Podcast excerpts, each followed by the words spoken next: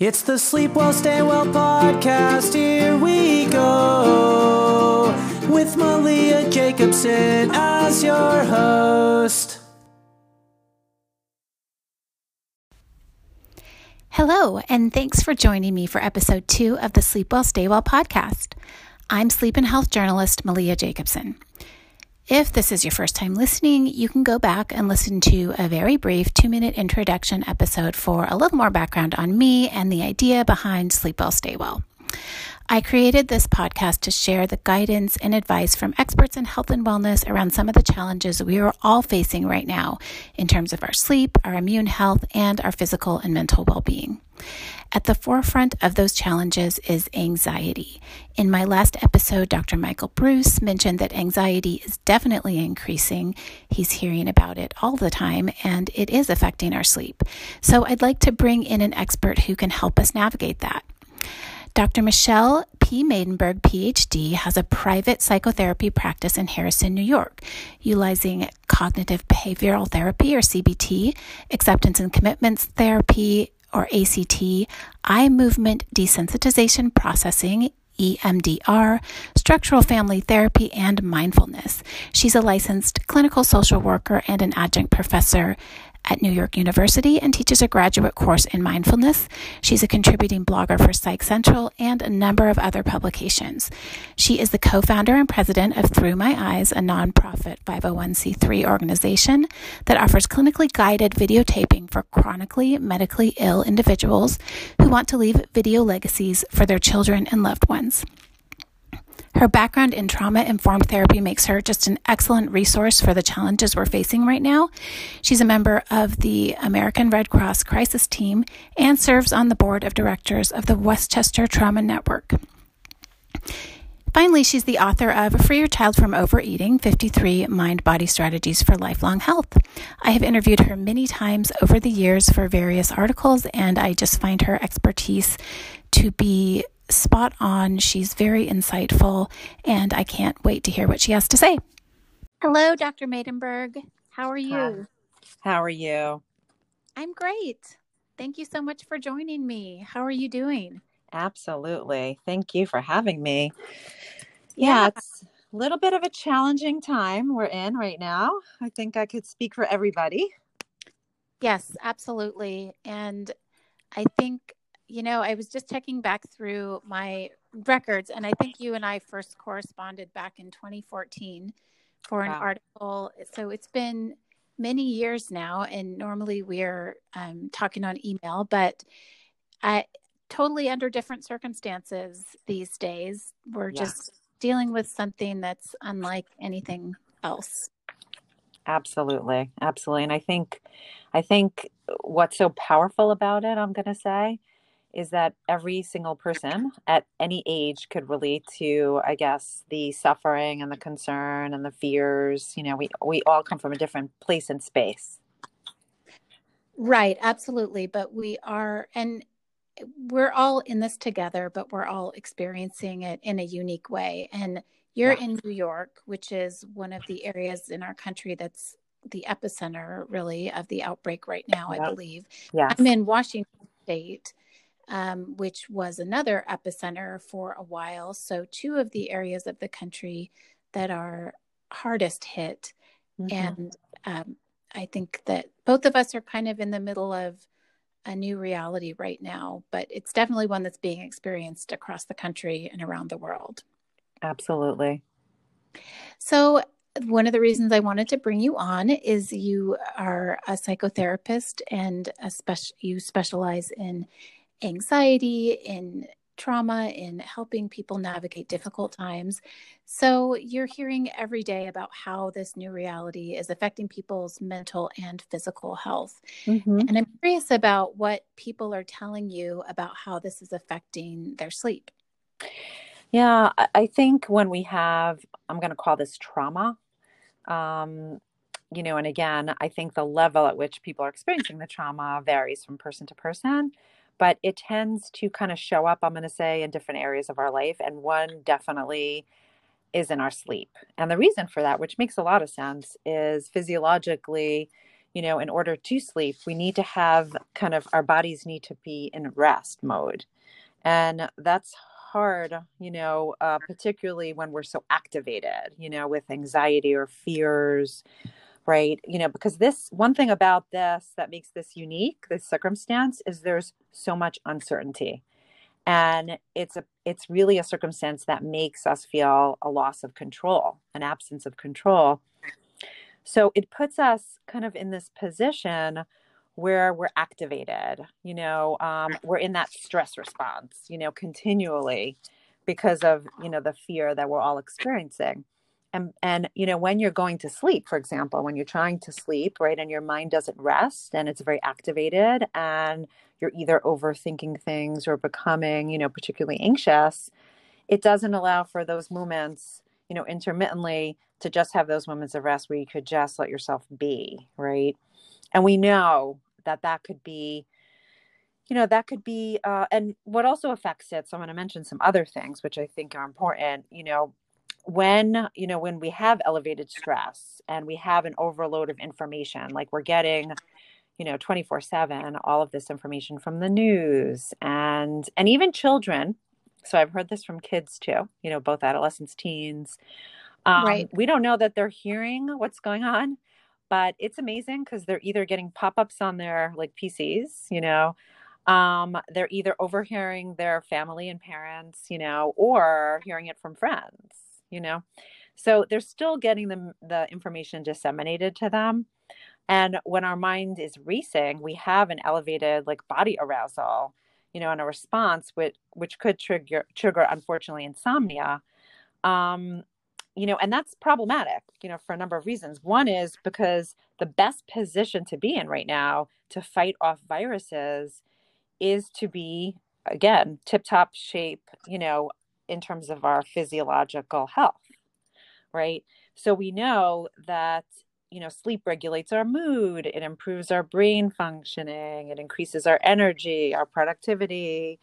Um, and when we're not sleeping, it could definitely impact our immunity which is problematic. Um, yep. Yeah. And some some of the other things, um, which I, I, I see comes up a lot with you know with people I'm speaking to. You know, it's interesting. We always try to keep our families and our children away from screens and ourselves, for that matter, to regulate ourselves. But because of what's going on, it actually requires us to be on screens more you know um so for example if yeah. we want to social if we want to socialize right. we have to be on yep. the screen you know kids are on their screens you know for online learning all day long um you know if we want to kind of t- keep on top of the news often we'll scroll down in our you know again in our you know on, on our phones um and the blue light from the screens right tells the brain to stop producing melatonin which is our sleep hormone which again could cause like trouble falling asleep, you know, and some other things, which I think is also influencing, is our structure, our nighttime structure. You know, I know, I don't know about you, but I know in my household, I have four kids. You know, the oldest is 19 and the youngest is 11. But my, the, our hours are like completely, completely out of whack. You know my my 11 year old right. Yeah. right? My 11 year old is like going to sleep at like egregious hours 11 o'clock midnight. Um Yep. Yeah. So our sleep schedules are kind of inconsistent and our wake up times as well, even though, uh, and it's interesting, some kids are doing like online learning through Zoom and some are doing through Google Classroom. And um, I'm finding for those who are doing the, Zoom, the Google Classroom, they don't have structured times. In other words, they kind of make up their own times when they go on and off to do their work. Um, right. So they could choose to wake up late, and obviously most do. I'm going to say. Um, so again, there's less, pre- you know, predictability with you know with sleep schedules. And then another last thing, which I'm finding, of course, like we talked about anxiety, but there's also you know there's also depressive symptoms that people are having you know right absolutely yeah which you know leads to kind of like hopelessness or helplessness um, you know, feeling pretty lethargic and like a lack of energy, you know, and that's going to also impact, you know, sleep because I'm finding a lot of people are taking naps during the day, um, which usually, you know, hasn't happened before. Um, and when you you're taking kind of a prolonged nap after 2 p.m., it definitely impacts on your sleep as well. Yes, a hundred percent. And that was the topic of my first episode was sleep schedules and sleep routines mm. and naps and this all this change that we were dealing with because that is something that no matter how you're experiencing this um, reality that we're in, it's it's changed. There's a lot of change that we're processing and it's scheduled change. And that is so difficult to deal with on our systems, particularly our circadian rhythm and our mm-hmm. our sleep and uh, which really thrives in a consistent model. So I think even people who are you know happy to have this relief from maybe their commute or or the extra time that they have at home are not finding that they're more rested even though they have more time or more opportunity to rest mm-hmm. they're not feeling rested because their sleep schedules are all, all over the place so i do think that that's definitely something that we're we're dealing with and I, I think you mentioned a little bit of how this might show up for children in particular. Mm-hmm. Can you talk about how it may show up in some ways that parents and caregivers might not expect?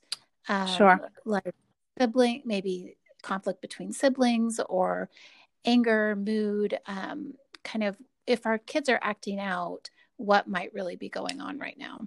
Yeah, with kids, you know, it's interesting with kids, sometimes they're not as, you know, verbal or expressive about their feelings because they don't make those connections as readily as we do as adults. You know, we're more sophisticated in that realm. So typically when you see kind of acting out, you'll see it behaviorally, like you just mentioned. You know, and if you think about the worries we have as adults, kids have similar worries. You know, they're sitting with a lot of worries. So I'll mention some of them and then how, you know, just to answer your question, how it could impact them. You know, and again, this is both for kids and for adults, but you know, the worries about getting infected, you know, um, although kids understand that the likelihood that they're going to get like very sick, you know, or symptomatic is low because they're constantly told that there's still that there's still that fear and they're also fearful of contracting it and then giving it to their parents or you know, people who are at high risk. So that is definitely a fear. Um, you know, I think also just the loss of freedom, being able to come and go go as we please. You know, kids innately need to be, you know, movement. They need to be out, you know, and it it's confining. Um, I think also, you know, we're sheltering in place, and I think taking into consideration our space you know some people have the advantage of having a home where they have space to roam and there are others that have you know small small dwellings and their space is very very confined and that's really uncomfortable. Um you know and, and you know i think i think also a lot of people are experiencing financial distress and that could spill over too to kids because kids again they overhear things. We don't realize sometimes what they're hearing I'm amazed. There's um, a client that uh, that I'm seeing. She's um, a high you know high school age, and both of her parents lost their jobs. And then on top of that, her mother contracted COVID nineteen.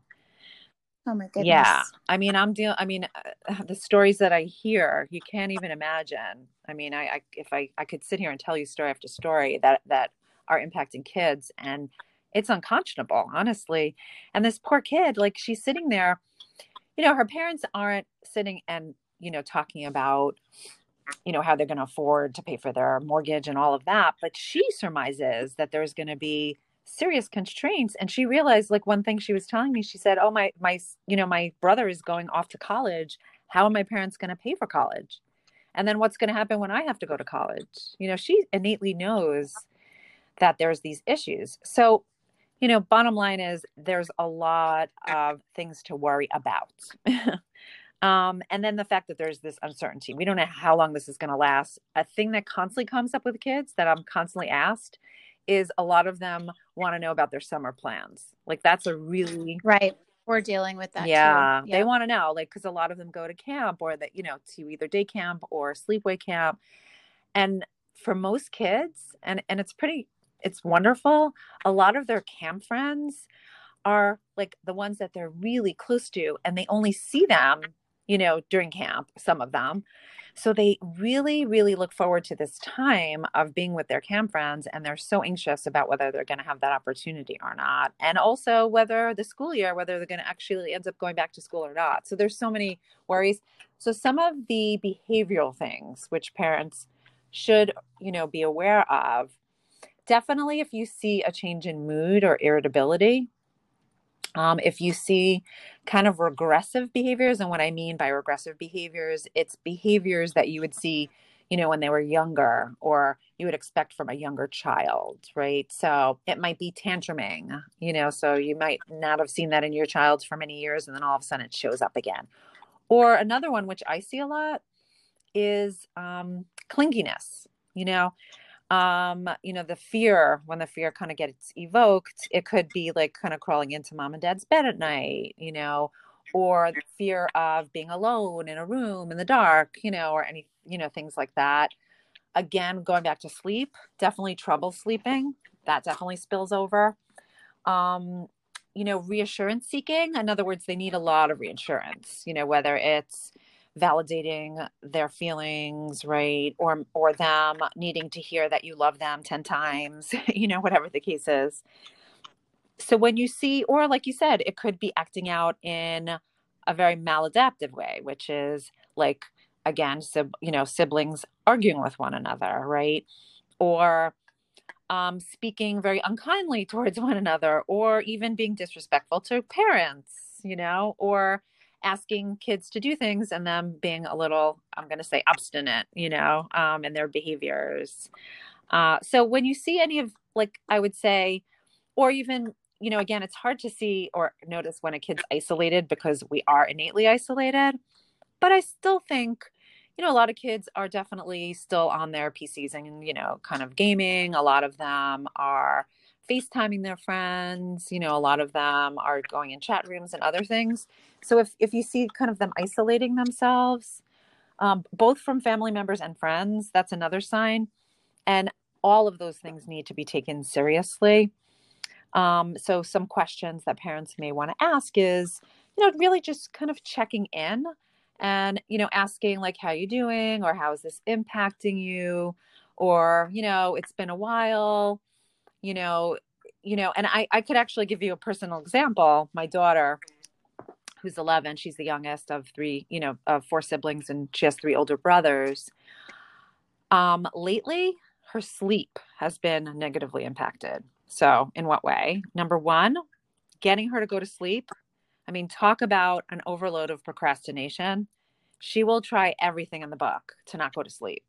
I mean it's it's almost it's almost com- it's almost com- comical at this point. I'm like, hello, uh, really?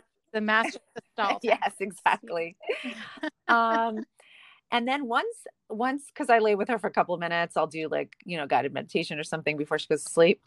But it's amazing. She'll like all of a sudden, I need a drink. You know, I have to do this. I didn't do this. I forgot this. You know, uh, and before you know it, like literally and i'm working all day so i'm i get to a point where i'm like just exasperated you know i have had it. Um and and i said to her last night i said her name is cora. I said cora what's going on? I said lately you know you've been procrastinating more than usual and i just notice you know that you've been a little kind of clingy like you've always you know you wanting to be with me every second what's going on? So originally when I asked her this, which was a couple days ago, she gave me a very pat answer and said, I just want to be with you. You know, I'm I'm with you more than usual, so it makes me want to be with you more. which I thought was very sweet. Um, right. but then a couple days pass and it's just it seems to be escalating, I have to tell you, you know. So I I sat down with her last night and I said, "Come on, like I notice like it's not just you know procrastinating at night.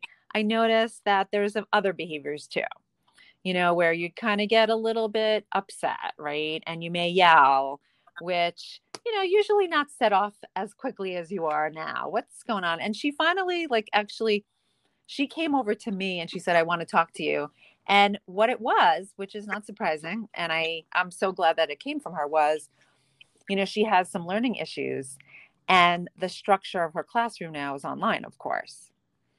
And in, in her Right. school, they uh, what they do is they uh, interweave homework into the school day so kids end up end their day without having any homework which is wonderful but now they can't do that because it's online so she actually gets homework kind of you know sent online and then she has to sit by herself which she's not used to and do her homework on her own and she told me that she's becoming increasingly more anxious about it and it's starting to bring up feelings of you know you know insecurity like feeling she's not doing a good enough job and that she's getting it wrong and that she doesn't know what she's doing and that she feels you know inadequate and it was a really amazing like bonding sharing moment between us Right. Isn't that interesting, though? I think my 10 year old is going through something similar with her schoolwork where all of a sudden they don't have access to the feedback that they had in the Mm. classroom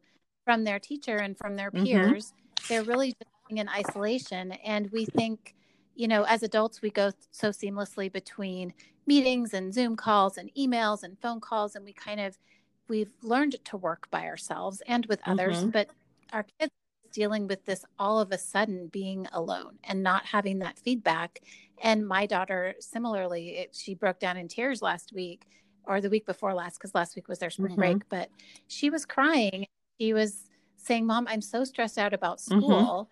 And I checked in with her teacher, and her teacher said she's doing great. Mm. She's doing fine. She's turning things in, but she's not getting that feedback from her teacher. She's Mm. not getting those little those or those smiles or those little encouraging words throughout the day from her teacher. And so she doesn't know. She's kind of operating in this world all of a sudden without Mhm. that. And and it does it makes her anxious. Like you said, she doesn't know where she stands or, or how she's doing. right and, and Um, some kids and need that more than others Right, Mhm. right. mm-hmm. Yeah. It's just the amount of change that that kids are processing just blows my mind right now. I mean, we went through um I think it was March 8th. So, second weekend of March, things were still, um, you know, events were still happening. I think the LA Marathon went on, thousands of people still gathering. By the following week, March 13th, was my kid's last day of school.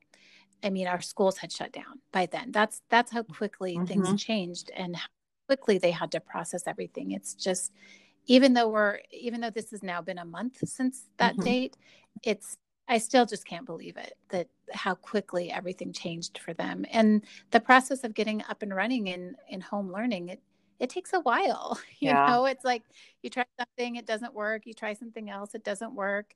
And then before you know it, a week has gone by and well, back at it the next week. So it is a process. And I feel like by the time we get it really nailed Mhm. down, the school year's right and it's like you said So- there's a learn there's a learning about- curve but there's no time you know and i have to tell you it's funny because i teach this graduate course right so i also had to transition to remote learning after being in the classroom right at nyu and like i was just giving the class before this and i said to them i said guys i have to tell you i mm. hope to be able to work all of this out by our last class you know? Right. and that will be our victory. exactly. And and and you know it's so interesting too I- i have the benefit of you know with my four kids i literally have kids in all different stages of development literally you know? My oldest is 19 and he was like you know about college students he was literally ripped out of college you know and, and was asked to leave you know uh, his dorm. Um and and the school year just go, kind of going remotely right? Um and then i have like you know a, an 11th grader a ninth grader and then my sixth grader and it's amazing because they all had different transitions to make based on their developmental stage of right? So it's been really fascinating too. Right. Yeah. They they're all Mhm. dealing with with something yeah depending on what stage of school they're in. And it's been different for my Mm. six year old hmm too. Um, And so as we talk about kind of our our schedules and our routines, I want to transition a little bit into one of your areas of expertise, which is overeating, because we know that meal times are one of the biggest things that regulate our body's circadian rhythm. So when we eat in the morning sets our body clock for the day and helps really influence uh, what time we fall asleep at night, which is something that I think isn't necessarily intuitive, but um, our our eating routines are very important to our sleep, and those have been impacted for sure. I mean, I can tell you, um, you know, my kids just constant access to the fridge and the snack Mhm. cabinet, and um, I think everyone, just from the people I'm talking to and the posts that I'm seeing on social media um, about people's eating, whether it's stress eating or or just eating at different times. People are cooking more. Mhm. Um, people are experimenting. People are using things in their pantry that they've never cooked with. I mean, the change that we're experiencing in all of our lives is being reflected in the way that we're eating. Um, how are you dealing with that? How are the people that you are working with dealing with that? Um, can you talk a little bit sure. about that? And I think we also have to pay attention, what you mentioned is how stress affects our bodies, right? So it, it Right. definitely elevates our cortisol levels, right? Which can, which, which increases our appetite. So that's real. Like it's not, we're not making it up. Where if, if we're feeling kind of Right. hunger, it's, there's a reason for it because of our stress levels also. And I'm talking about across the board, kids, adults, you know. Um, and I think also, you know, sugary foods in and of itself, you know, they generate dopamine, you know, and that's kind of a neurotransmitter that's associated with motivation or reward, right? So that's why we have like this kind of addictive, you know, type of reaction to these sugary foods. So I think it's a couple of things. I think the stress, you know, like we just talked about, definitely contributes to it. And it's a lot of emotional and stress eating. Um, there's an acronym that I actually came up with in my in my book, um, which is HALT and you know some of the emotions that get us to tap into um you know our emotional eating is like happiness and anger and anxiety you know and maybe feeling lonely or tired right? So that's the halt and then even many people tell me this that they're eating out of boredom. You know that like you said they're sitting around the house you know they kind of have moments in between just you know, with nothing much to do. So they'll like kind of just open the refrigerator and graze, you know? And when we graze, it's taking a little bit of this and a little bit of that, not realizing as we're doing that, right, how many calories are going into our bodies. And I think the other big thing, too, which is very interesting, I find, um, and this is just because of the circumstance, one is, um, you know, in terms of activity, like gyms are closed. So we have to make more of an effort to exercise you know so that's one. And also kids a lot of kids who are sports oriented and are athletic right who are on teams who are competing you know or practicing they don't have the ability to do that either. Um, and i don't know about you but here in new york the weather has been the pits and i mean that. Like it's been cloudy and rainy and cold you know? I, I look on social media of people like you know out west and i i'm like gosh, if I'm going to be quarantining, like I want to be in sunshine, you know? Right. It is kind of a double edged sword because a lot of people are Yeah. crowding into public Yeah. spaces when it's nice outside. And so, but if you do have access to Yeah. a yard and, uh, you know, neighborhood where you can walk, it is Yeah. so nice. Yeah. It does make a big difference. And we had the, the first weeks in March, man, it was dismal. Yeah. It was gray and rainy. And like, are you kidding me? And we've had a great weather week this last week. And I think we're, we're turning the corner, but yeah, it does make a difference. And also in just kids' Yes. motivation to get outside. I mean, it's hard enough as a parent. I feel like a camp Yes, counselor. I don't know about you, but it's like you're you're not only a, an an educator supporting home learning, but you're also a camp counselor. Like, okay, everybody, get your shoes on. We're going for a walk. Okay, now we're doing this. Now we're doing that. How many steps have you taken? to- Um, you know, and by the way, that that's um, you know, just that's not that's not only to my kids, that's my husband too. Just saying. yes, absolutely. Yeah. I mean, because every you know everyone's Yeah. going to feel better um, when they're active, and that it'll be easier to get back into our the swing routines if we are trying to you know to, to trying to move our, yeah, so for some sure. of the other things Um, which i definitely think because of the circumstance which which you know we may not realize one is either we're ordering online right some people have the benefit of doing that and some people are making fewer trips to the stores right because you don't want to be exposed so we tend to get things in bulk or we tend to kind of get things that we could easily access, you know, in terms of eating. And I think we're also having more formal meal times than, you know, typically we're used to. So, like, for example, if everybody's home, you're more inclined to sit down and have a meal where sometimes it's kind of on the go, right? You'll grab something small, you know, and a lot of people, which I, which I think is a wonderful thing too, many people have taken up hobbies and doing things that they've wanted to do, you know, that they haven't had time to do. And a lot of that is baking and cooking. I hear a lot of people who are baking and cooking, and they'll always say to me, It's so great. I'm doing, you know, what I want to do. However, you know, the downside of that is like I'm sitting in a house full of brownies and cupcakes, you know? um, so that's the yep. other thing. And the the last thing I wanted to say is our rationalizations. So one of the things that I, I always stress is that the thing that gets us caught up is our rationalizations, right? And people will convince me that there's no space between the thinking and doing.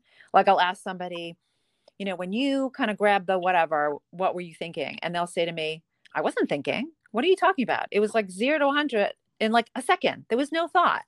And when I slow them down and I get them to really process it, they're like, oh yeah yeah i did have that thought and i did have that thought and a lot of the thoughts of course are rationalizations for their behavior so you know during this circumstance the rationalizations could be right i have nothing else to do or this will make me feel better or i need this for pleasure right or i'll be- do better tomorrow you know or kind of the hell with this like you know you know the the hell with the consequences or who cares or it's you know it's the ends of the world i might as well enjoy it you know or eh, yeah i deserve exactly, this exactly it. and yeah. that puts yeah. us into a spin where we're like we're rationalizing be- our behavior and then and then the other thing too once you're overeating or eating let's say a sugary food or something that triggers like i said um, people tend to have trigger foods, right? So I know for myself what those foods are. And I know once I've eaten those foods, I don't have to test myself out. I know where I'm going, you know? Um, there was, right. this is, this was really interesting. Um, in Bloomberg, in the middle of the month, they did a survey about sales on certain products and they, and it came up that popcorn sales were up 48% Pretzel sales oh, were up funny. 47%. And and potato chip sales were up 30% and that was compared to the same period last year. Isn't that interesting? Yeah, it is. Well, you only I mean if you are mm-hmm. at a mm-hmm. grocery store, it's not very hard to see the foods that we're all stocking up yep. on. It's the carbs. The, those yep. are the shelves that are empty. You can still get produce, you can still get you can still get the fruits and vegetables and dairy for the most part, meats if you want that, and and if you try to go get some pasta, exactly, yes. you know, bread, yeah. that kind of stuff is just all gone. So you can see the types of foods that people are stocking their pantries with, and absolutely, I completely can relate to that. When our pantry is more stocked, it's like there's mm-hmm. food available, and that's what we're going to eat and you just eat a little bit more because you well and i think in, i think um, in all fairness so, too i think we really didn't know where this was going to go and there was so much uncertainty and i know even we had this discussion in my house like my husband you know came to me and said i think we need to get like perishable items because what if the grocery stores close like fully and we can't even go to the grocery store? Like we need to have things right at our disposal. Right so the, yes. things, the yep. things that are going to keep That's are true. like pasta and those kind of things. I think the other thing too is I think we like a lot of us relied on takeout or like eating out. You know, so many families and I speak to a lot of kids where their parents don't cook. You know, so they only know how to right. cook like very basic things or they don't really want to take the time to cook. Well, I think what I think some folks are also dealing with is the the just the added mm-hmm. work burden of, of the mm-hmm. cooking and the cleaning up just cooking cooking even a simple meal just creates an avalanche yeah. of dishes and more housework in a home where you have more bodies more hours of the day and the added and you know the accumulated housework can feel overwhelming when you're already trying to uh, caretake mm-hmm. more people you know you're you're just doing so much more um, as a caretaker that adding on those extra dishes is not Yeah. appealing. So it is Yeah. easier to just heat Mhm. something up in the microwave or order takeout if that's available to you than Yeah. than make something healthy that involves chopping and And you and know, you know, some some definitely. mothers, I some mothers said to me that they feel like short order cooks. Yeah. Oh yeah. Nobody's gonna Yeah. all eat the same thing, right? So you're, Uh-huh. you're kind of making I had to kind of draw a hard line about we are not getting out pots and pans Uh-huh. to make lunch. Like do not cook a hot food on the stove for lunch. We can do sandwiches and salads and Yeah. fruits and veggies and you know, we can do we can do cold things. Just eat like you would eat at during a school day. We do not have to get out pots and pans and do a load of dishes just to feed Mhm, everyone every mhm. single meal overwhelming but so we know that that kids and um, well everyone but children are experiencing a lot of anxiety right now and we know how this is au- this is affecting our eating habits so can you talk about some ways that um, families and parents and and Mhm. parents supporting their children can help to keep some of that stress and anxiety in check that don't involve Yeah, I food. I think so. I'm gonna speak to just for you know a minute or two on you know food related, and then kind of going into other things. Is that okay? Okay. Um, because I think I think that there really needs to be an eating routine and a schedule, just like we do with our kind of daily schedule around meals and snacks. And I love I love the example you gave, by the way, you know, about the boundary that you set in your home, like nothing hot and on the stove during lunch. Like dinner, that's okay, but lunchtime we're going in another direction. Like that's that's wonderful because expectations are laid out and then there's not this kind of again everybody wants something different right and then it puts you in a position where you're like sitting there cooking for hours and hours on end and it doesn't end because then breakfast turns into lunch and lunch turns into dinner and uh, so forth and so on um, right. And i think having you know stocking up on like healthy fruits and veggies for snacking I think meal prepping is really important. You know, um, again, focusing on hydration because even though you know we lose sight sometimes of our thirst and our hunger and you know differentiating between the two um you know and also for people who need it there's a lot of online support you know so to take advantage of that um, there's a lot of online exercising and movement that you could do in your home. And and i i even say like blast your radio and dance around the house with your kids like do whatever you know? It doesn't have to be anything specific you know take up running go for a hike you know there's so many different things you could do you know take your dog for a walk you know all of those things. And snacks should really if possible should really be real food you know um, what i did with my kids and it's you know kind of a nice thing is um so you know during meal prep like i'll have them each one pick out like for dinner. Like each one will pick out one. We'll do the appetizer one. We'll do the you know entree one. We'll do the vegetable etc and i have a bunch of cookbooks. So you know everyone gets to pick out something different and they're invested in it so then we kind of shop for the those items you know we meal prep like for let's say the week or whatever the case is so that they get excited about it too and that they're also um, that they're also involved in the meal prep as well. Um, and then another big thing is not to eat out of bags, like during snacking. So if you have like a big bag of whatever, to put it into like Ziploc snack bags. That's really helpful. I find that to be a really helpful little tip.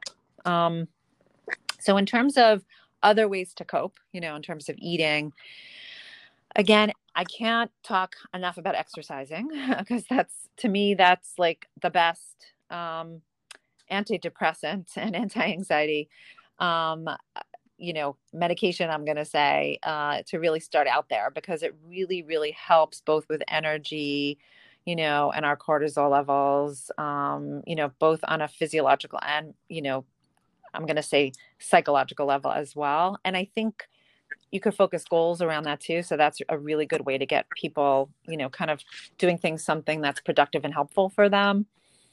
Um, creative arts you know journaling is also wonderful and of course i'm going to say mindfulness. Like there are so many different mindfulness activities to do so uh, what i've been doing um, you know, on a daily basis is I've been posting a little talk and then like a either a guided meditation or a mindfulness activity. And then on the weekends, I also do it like more family activities. But there's so many different things. Like, for example, one day I created stress balls with my daughter, you know, another day I was doing breathing exercises with my son, you know. So there's um there was one thing that I did with my 14 year old, like he's very, very much like, you know, if you ask him to do a guided meditation or something, he'll look at you like you have 10 heads, like not going for it, if you know what I mean. He's like, yeah. "Mom, you're, you're mom, you're weird. Yeah. Like, stop. You know, go go do that at work." anyway, so like with him, you know, the the little video that I did with him was all about movement, and he's very competitive. So I went on the lawn with him, and I was doing like planks with him you know, and I made it into like this competitive thing. And he was all, you know, he was all about that, you know. Um, the other day when it was sunny and nice, we went for like this hike and we explored territory in my neighborhood that I never knew existed, actually. You know? Yeah, oh, and it was so beautiful. Cool. Like there yeah. was there was waterfalls and like a lake that I never knew were, were there, honestly. yeah. Oh my goodness. Um wow. So I think anyway, and you know, here's another thing that came up today.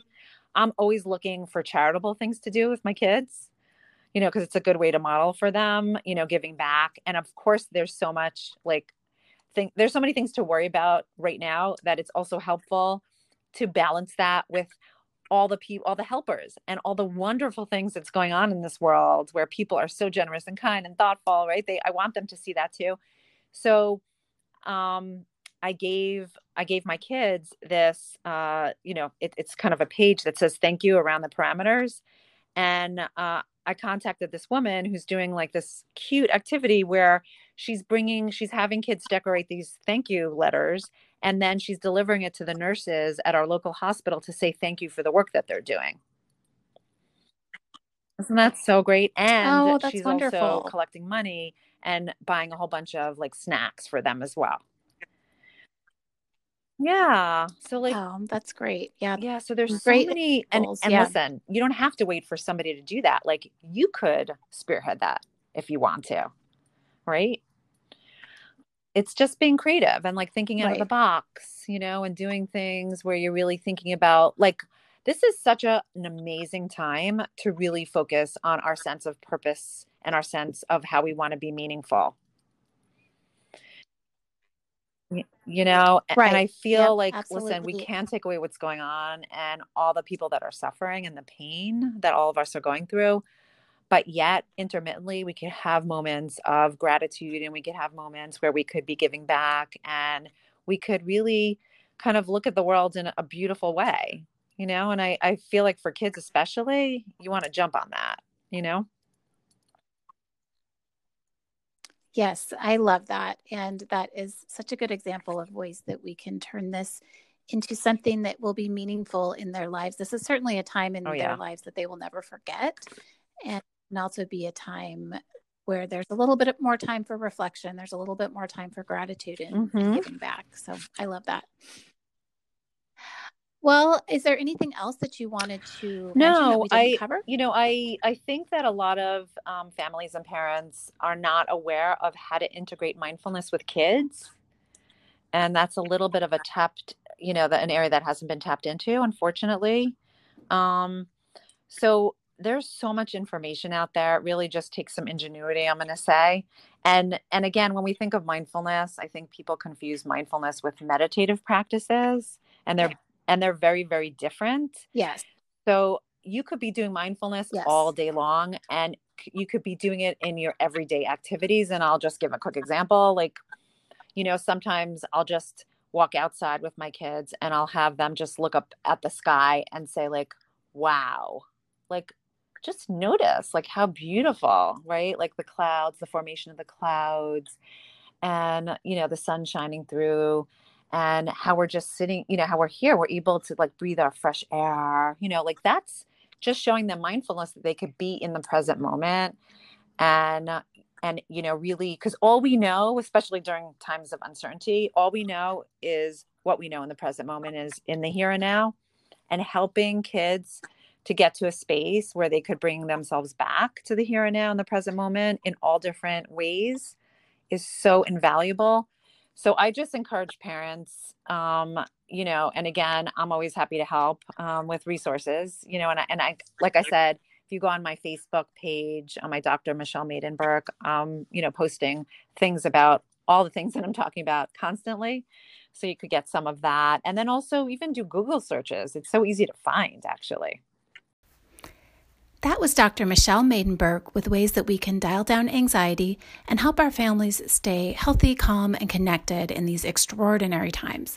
I love her point that noticing the beauty in our surroundings is a really simple way to practice mindfulness with our loved ones, regardless of how chaotic the world seems. You can do it anytime, anywhere. Thanks so much for listening all the way to the end of the episode and for bearing with any audio issues. I'm recording from my home and my neighbor started a hedge trimmer, so I was literally walking around the house trying to find a spot that wasn't noisy and had to end the call kind of abruptly. And uh, just the many joys of working from home, as I think many of us can relate. If you do have a question about sleep or a topic you'd like to see on a future episode, please email me at malia at sleepwellstaywell.com. And please visit sleepwellstaywell.com for information about episodes and more ways to stay in touch. In my next couple of episodes, I'll be digging into insomnia, cognitive behavioral therapy, and the wonderful world of naps. And I have a couple of great experts lined up. I can't wait. Until then, please sleep well and stay well. It's the Sleep Well, Stay Well podcast. Now you know. Thanks for checking out the show.